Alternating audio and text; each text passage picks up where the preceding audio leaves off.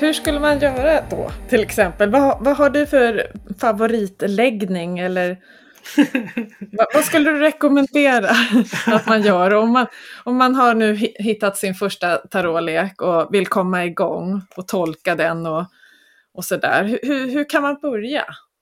Till exempel när man börjar eh, något nytt, det är ungefär som en liten återfödelse en liten renässans, att komma tillbaka till källan. Jag född på nytt varje dag och varje år. Eller hur? Och då tänker jag så här, ja, eh, gör en enkel nyttårsstjärna. Därför idag börjar jag min steg på väg till kunskap inom tarot. Eh, och, då, och, då, kan man på ett enkelt sätt göra en, en cirkel med 13 kort. Och sen lägga ett kort i mitten. Och detta kort nummer ett ska representera mig såklart. Och sen 2, 3, 4, 5, 6, 7, 8, 9 till 13 runt omkring. Och då kan man läsa och, vad heter det, mm, exempel var jag befinner mig just nu, kortet nummer ett. Kanske kortet nummer två, hur ser det ut med ekonomi den kommande år? Från och med idag. Är det resor? Eller någon besked, viktigt, relevant? Kortet nummer fyra kan vara exempelvis hemsituation. Eh, hur ser min fritid? Hur ser min hälsa om man vågar själv se det? Kortet, en kort kan vara exempelvis eh, kärlek. Det är ett intressant ämne för alla eh, karma. Många intresserar sig för tidigare liv och karma. Många, många nu för tiden. Så hur ser det min karma ut? Och kanske kommer det någon viktig beslut som jag måste fatta inom de närmaste 12 månader. Arbete är också ett intressant ämne. Även om de folk som jag får, får har sitt eget etablerat, väl etablerat arbete, ändå de kanske vill utveckla, de kanske vill förändra, de kan så att arbete är ett intressant ämne.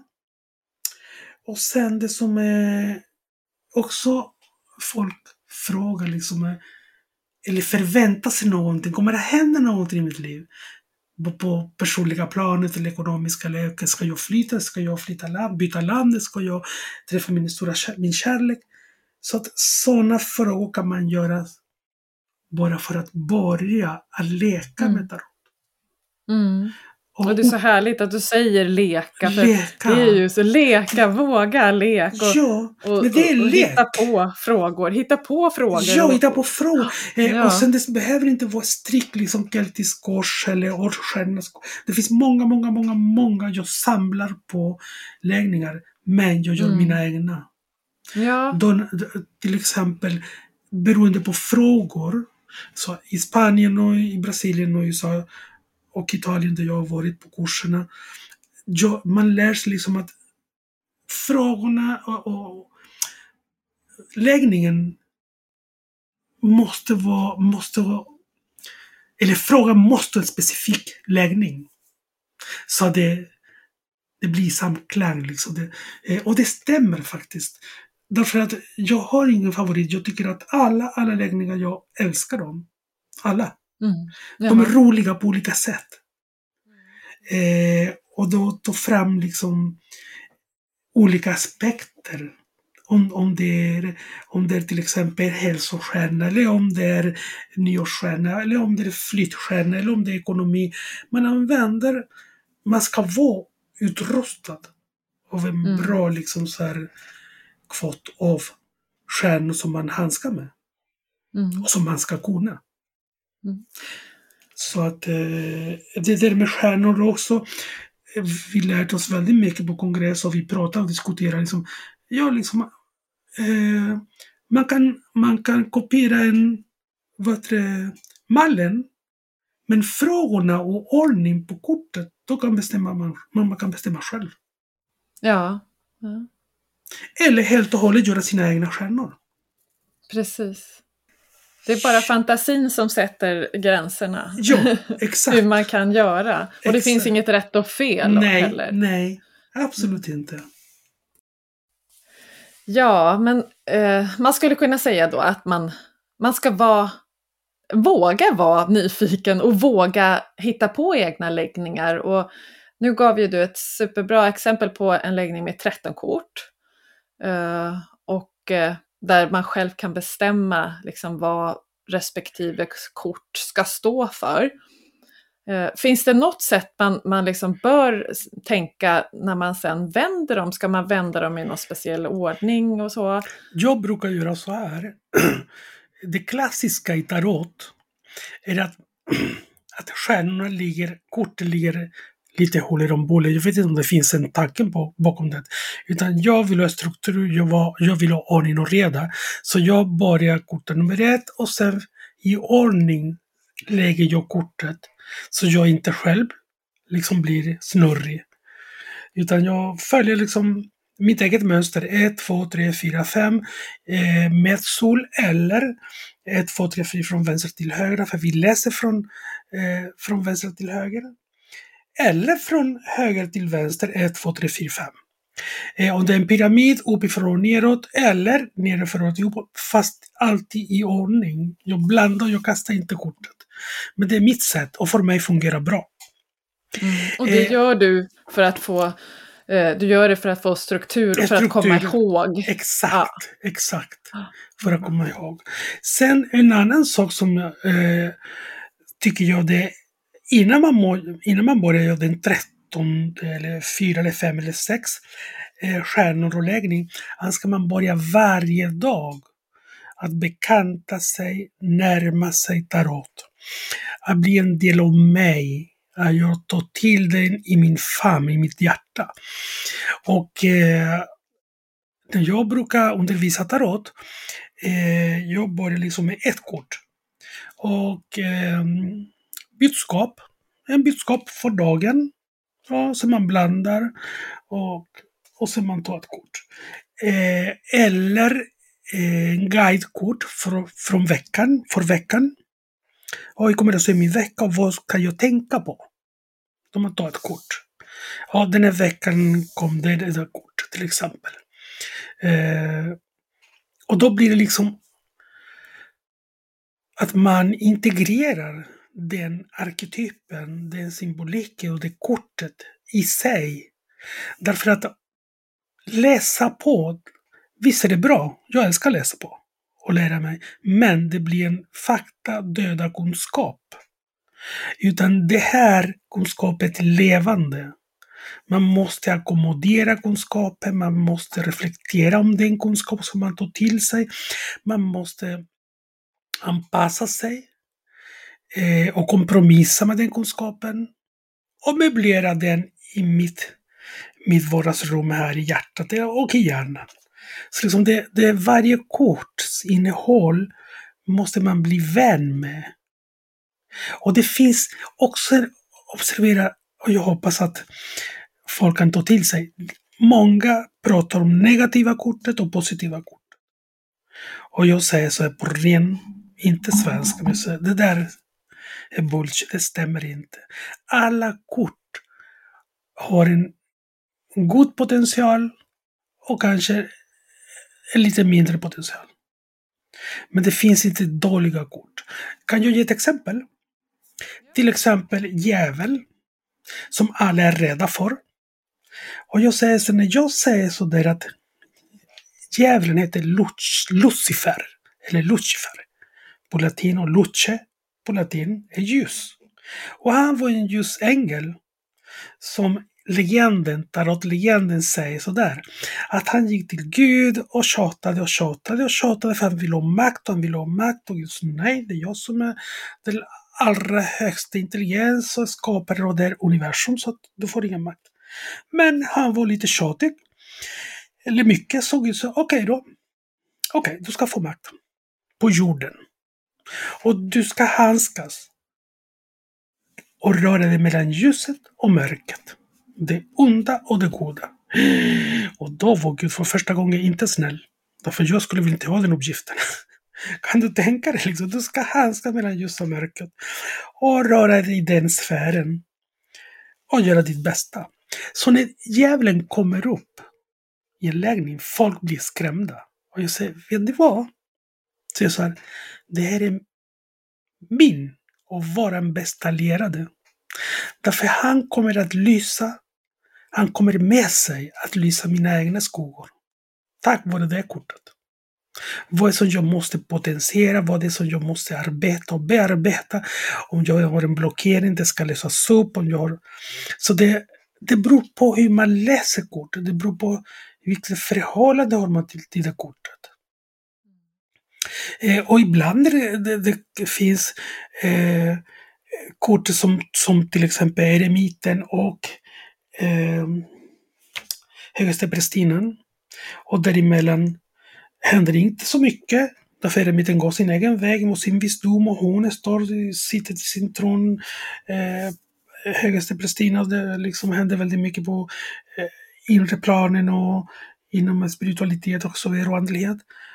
Men då kommer, ja, lite lek där i mig. Så här, hallå, det är för mycket av det här liksom. Och det goda, men ni måste leva livet också. Vi lever på det jordiska planet. Vi är här och nu.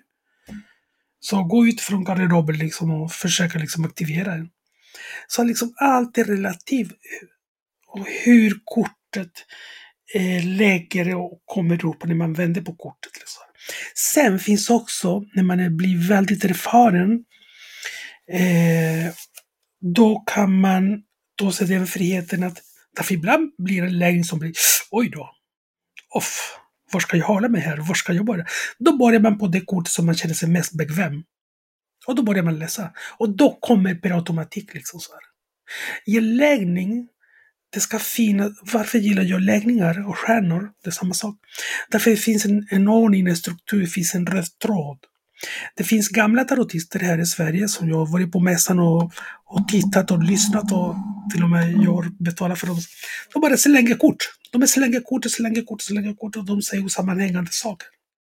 Istället för att kunderna ska ha klart, tydligt budskap. Och det ska vara meningsfullt. Det ska ha en början och en slut. Eh, men det är den gamla traditionen, bara slängt kort, liksom, så kastar kort på bordet. Man säger och säger olika saker. Men de pratar om kortets betydelse, inte om situationen. Så att eh, det man svarar inte klientens frågor.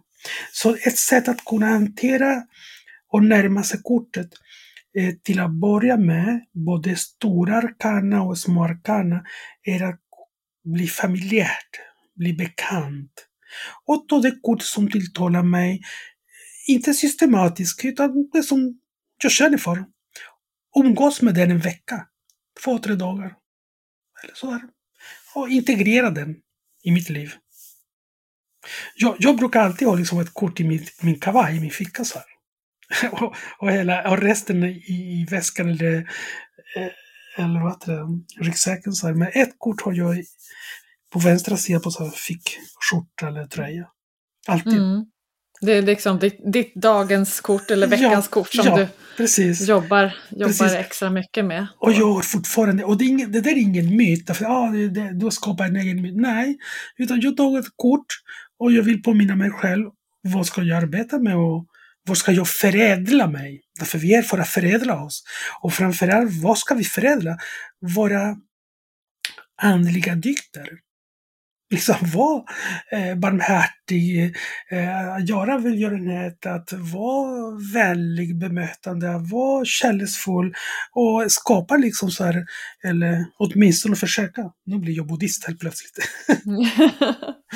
Men hur är, hur är tarotleken upplagd? Det finns ju stora och lilla arkanan ja. till exempel. Ja, de är stora arkana, det är 22 kort. Eh, och de, de fantastiska arketyper som har att göra liksom med den undermedvetna. Eh, som vi pratade liksom med, som Carl Jung liksom började arbeta med dem, med de två arketyperna. Eh, han studerar symboliken och alla myter från många olika kulturer. Och dessa arketyper, dessa arketyper representerar beteendemönster hos oss människor. Eh, och det är också kulturella symboler och bilder som existerar i det kollektiva omedvetet omedvetna. Eh, de är stora arkana, de är väldigt viktiga, men inte viktigare än de små arkana, utan de representerar vår existentiella liv. sen, det är de 22, eh, de väger ganska mycket i en läggning. Eh, och sen finns de små arkana som är också mycket rika i kunskap. Därför små arkana, de ger oss nyansen om vardagsliv. Det talar om vardagsliv. Som händer också väldigt mycket saker. Och nyansera. Så det, det, de stora arkana liksom, eh, det finns folk eh, som har inte lärt sig allt och sen de känner sig bekväma med de stora arkana. Eh, andra kulturer säger då är man inte en tarotvägledare, man ska använda hela tarot. Men det är också någon kultur. Det är klart att små har en enorm rikedom, det är 56 kort. Så, så via dem vi kan nyansera och se detaljer i livet. Och stödja, de stödjer varandra. Och sen inom de 56 kort finns eh, fyra eh, svit. Det är eh, stavar, bägare, mynt och svärd. De fyra element.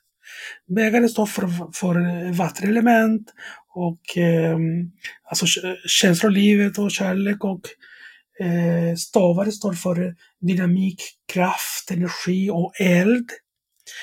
Eh, svärd står för vårt tänkande. Eh, analytiskt tänkande, väldigt psykologiskt, väldigt mycket i huvudet. Eh, och sen mynt, eller pentakler, står för det materiella. Det är jordelement.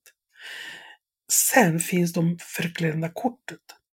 Som är 16 stycken sammanlagt, det vill säga page, eller det finns i olika beteckningar i olika länder. Det är page eh, och sen är det riddaren och sen är det drottning och sen är det kungen.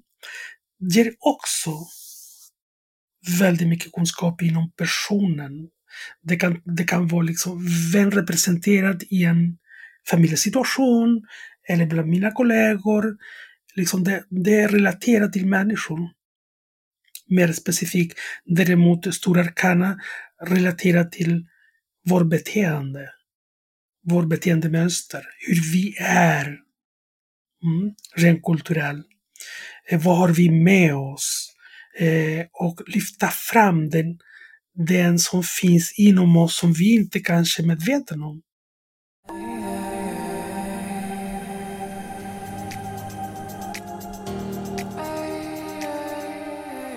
När jag säger ta ett kort för dagen som budskap eller som guide för veckan, som rutin, då kommer man närmare och närmare den genuina, äkta liksom, valör i varje arketyp. Oavsett om det är stora arkana eller små arkana.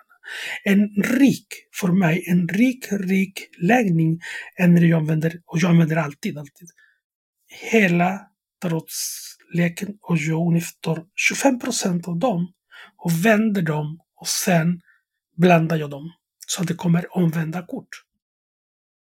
Okej, okay, så att de kan hamna upp och ner? Precis, eller? Ja. precis. Mm. och varför? Varför gör jag det? Helt enkelt därför att dessa kort, när de kommer upp och ner, ger mig en varning och gör mig medveten om någonting som jag ska förändra och förbättra. Eh, till exempel, eh, ett S i stavar och det är en initiering, det är början på ett projekt. Det kommer, man kommer i action. Man aktiverar sig, man är entusiastisk, liksom, så är man, oh, det kommer att gå bra i det projektet. Men om den kommer omvänd, det finns ingen kraft, ingen energi och ingen vilja för att kunna initiera det projektet. Men det är inte förlorat. Man ska arbeta för för att åstadkomma liksom det ursprungliga riktningen. Att liksom att kanske jag är lite deprimerad, eller kanske jag eh, tappar lusten och på grund av olika omständigheter. Utan jag måste arbeta för att liksom justera mig själv, komma i balans. Så det, det kort, omvända kortet talar om för oss liksom vad är som en vanlig, vad ska vi arbeta med? Och därför blir det blir en enorm rikedom. Ja, precis. Jag tänker att eh, många tycker att det är, ja, det, även där är det ju olika kulturer, att man inte jobbar med omvända just kort. Det, just det. Men för att jobba med, med kortet, först och främst, eh, man måste vara väldigt, väldigt förankrad efter många år och jobba med rätta kort, liksom, inte omvända. Eh, och sen hitta sitt, hitta sitt eget stil. Var så, så veta ut och in hur förhåller jag mig till tarot och tarot till mig. Och hur vi samarbetar. Eh, och till exempel eh, eh, sex i pentakler eller mint. Om det kommer rätt, ja, nice. Liksom jag är en bra administratör av mina, av mina ekonomiska resurser. Men om det kommer omvänd, det betyder alltså att jag är inte så jättebra administratör av mina, mina pengar och mina ekonomiska resurser, utan kanske jag har varit slarvig, eller kanske jag har varit oförsiktig. Ja, jag måste skärpa mig. Jag måste jobba med det här nu för att eh, jag ska inte gå i konkurs. Så att liksom, omvända kort är fantastiska tycker jag. Ja, just det. Ja, men de ger en ytterligare en liten dimension Ja. på hur du ska jobba för att nå upp till kortets egentliga kvalitet. Eller- Exakt, ja, ja, exakt, mm, exakt. mm. Oj. Ja, men jättespännande. Jag ser, ja, tarot är ju ett superspännande verktyg och, och jag ser att eh, klockan tickar på. Vi har pratat jättelänge nu. Det är jättespännande. Jag tror nästan att eh, vi kommer säkert bli överrösta av följdfrågor och eh, kan säkert göra en uppföljare på, på den här tarot-specialen i Magipodden. Eh, Det skulle men, vara eh, nice. Ja, det skulle vara nice och det vore jätteroligt om du som läsare hör av dig med, med frågor så vi vet vad, vad du, just du är nyfiken på att höra mer om. Precis. Så ja, och ett, ett varmt stort tack ifrån dig Karl för att du har varit med oss här idag och gett oss en, en liten, liten glimt av tarotvärlden. Tack så jättemycket för att jag fick vara med. Verkligen. Ja, och som sagt, vi kommer lägga ut länkar på, på de här olika eh, konventen som finns runt om i världen och utbildningar och sånt Mm. Eh, så, och är ni nyfikna på att eh, eh, ha, få en tolkning med eh, Karl så kan man också hitta dig på Vattumannen. Absolut. Så, vi, ja, så det finns alla möjligheter till fördjupning på olika plan.